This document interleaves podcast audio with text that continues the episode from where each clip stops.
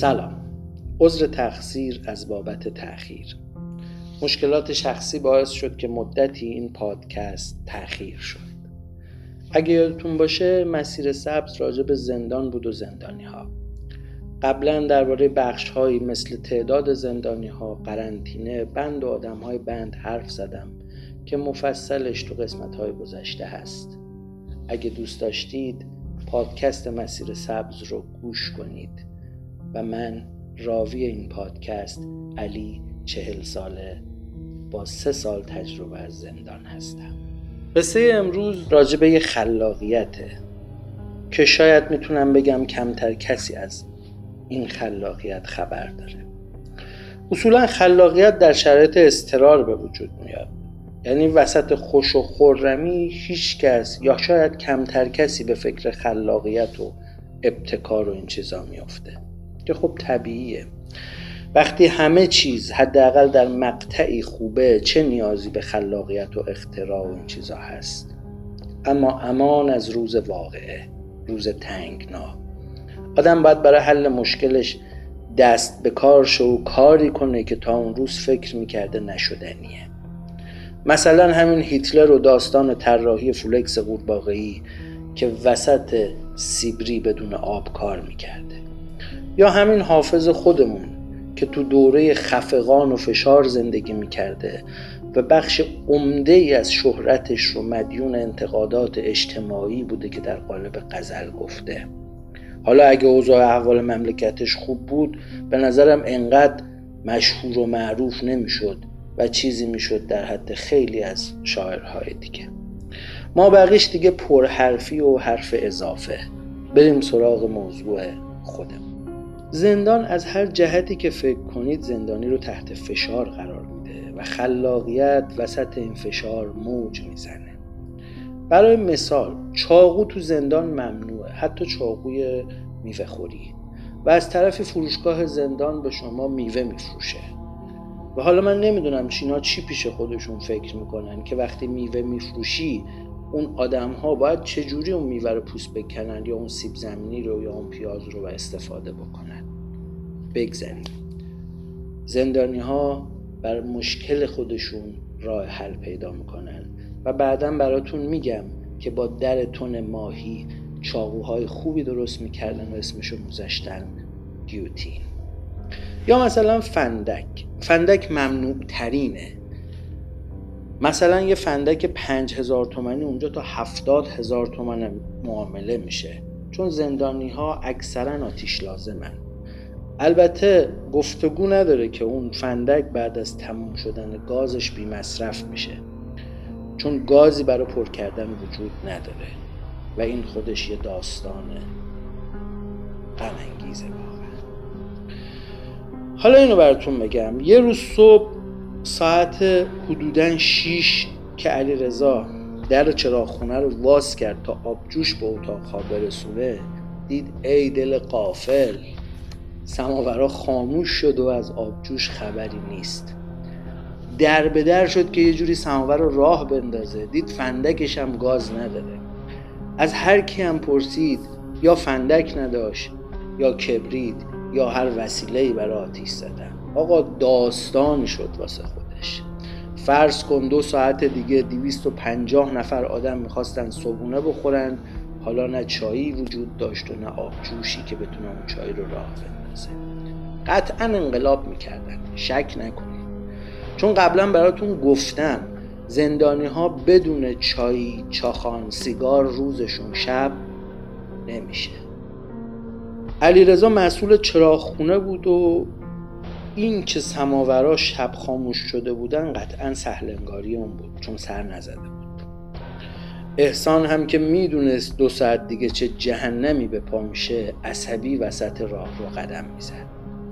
علیرضا به هر کسی رو زد اما هیچ کس هیچی نداشت و البته ساعت 6 صبح اکثر بچه ها خواب بودن چون هنوز روشنایی نخورده اینم بگم تو اون دوره زندان همونجوری هم که قبلا براتون گفته بودم هنوز تفکیک به اون مفهومش نداشت.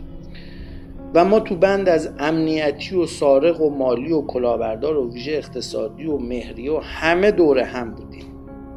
حالا تو این هیروویر صادق می‌خواست بره دستشویی خدمات هم داشت دستشویی رو میشست. اجازه ندادیم بره دستشویی. این هم شرایطش استراری بود. صادق با یکی از بچه های خدمات درگیر شد و دعوا شد.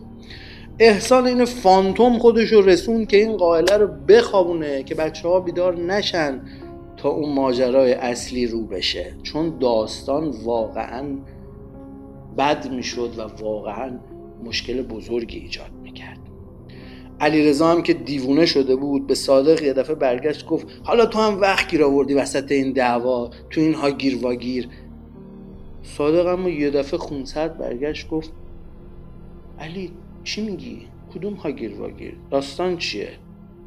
علیرضا مستاصل جواب داد بابا این سماور لعنتی دیشب خاموش شده که فندک هم نداریم. دو ساعت دیگه جهنم میشه اینجا. صادق ول کنین دعوای مسخره رو.